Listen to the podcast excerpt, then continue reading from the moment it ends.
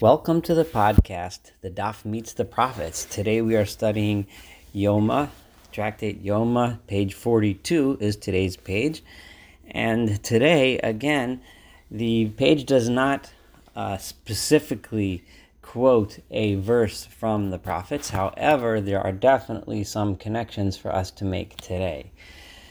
The, the Daf begins with a discussion of how much the um, cost of the sacrifices brought in the temple was to be. The discussion of Ki'ata Ravin, uh, Persha Mishmei de Rabbi Yonasan, that he Ravin spoke in the name of Rabbi Jonathan. Shel Para is Mishkal Asora Zuz.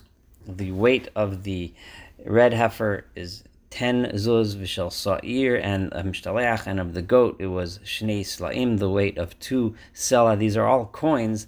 These are all um, values of of the uh, of the sacrifice. The sacrifice had to weigh a certain amount in order to be worth a certain amount.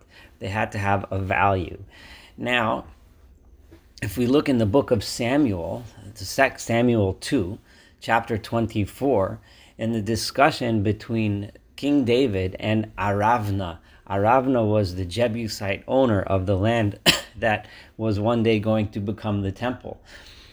David wanted to build an altar to God on the land that was owned by Aravna. Aravna, as a generous person, had offered David to take the land and for free. However, in verse 24, so this is Samuel 2, chapter 24, verse 24. Vayomer Hamelech el Aravna, the king David said to Aravna, Lo, ki kano ekne me'otcha b'mechir. No, I will not take it as a free gift, but I am going to buy it for a price. Velo a'aleh ladonai Elohai olot chinam. I am not going to bring uh, free sacrifices to my to the Lord my God. Vayiken David et hagoren biatabakar. So rather, David purchased the granary um, that Aravna had on this site, be'etabakar, and the cattle, bekesef, for money, shekalim chamishim, 50 shekels. So we see here the importance that when one serves God, one can do it the cheap and easy way. The problem is that in this particular, especially in this particular case, Aravna may offer it for free, but remember he's also offering it to a king. Does he really, really want to give away his property? Is it something that he that he's giving with the whole heart? he's, he might be saying that he's generous, but maybe he's actually doing it because he feels forced, because he feels like he needs to, and then there would be a problem with what David gives to gives to God when he builds an altar to God on this site.